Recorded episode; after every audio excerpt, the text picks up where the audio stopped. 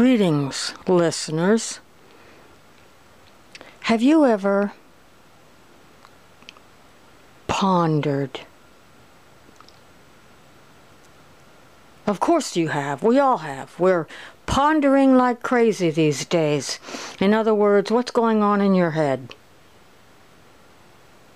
Well, escape. Now there's an interesting word. How about the word Shangri La? So if you look up the definition, you might find something like this Shangri La is a place of complete bliss, delight, and peace, paradise. From the Collins Dictionary, you might find this definition a remote or imaginary utopia. Well, I bring this up because I was thinking about my backyard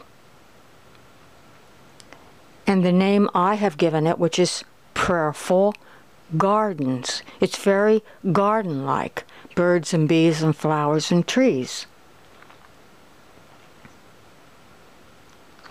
But then, after reading the definition, it became very clear to me that Shangri La is a place in our head. Oh, yes, it is. You don't need to be alone to enjoy a place that brings you happiness. It's your bliss. It's where you find comfort and strength. That's on a good day. But the thought occurred to me I, I'm ha- I would be happy in a beer garden with beer and, and surrounded by a lot of people. This notion of Shangri La or a hideaway is very much it's a two-way street. It can be imaginary or it can be real.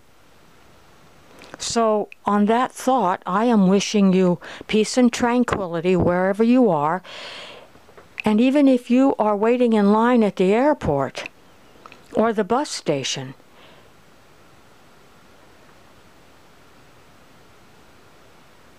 tune in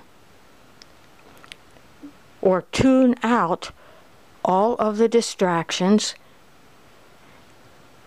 and find that Shangri La inside of you that will get you through the crowd, they'll get you to the head of the line and take you to a place where you need to go. That is really what life is all about, isn't it? getting from one point to another without collapsing or zoning out entirely and missing the bus or missing the boat. This is really about food for thought and finding peace and tranquility in our lives in these very difficult times. Thank you for listening.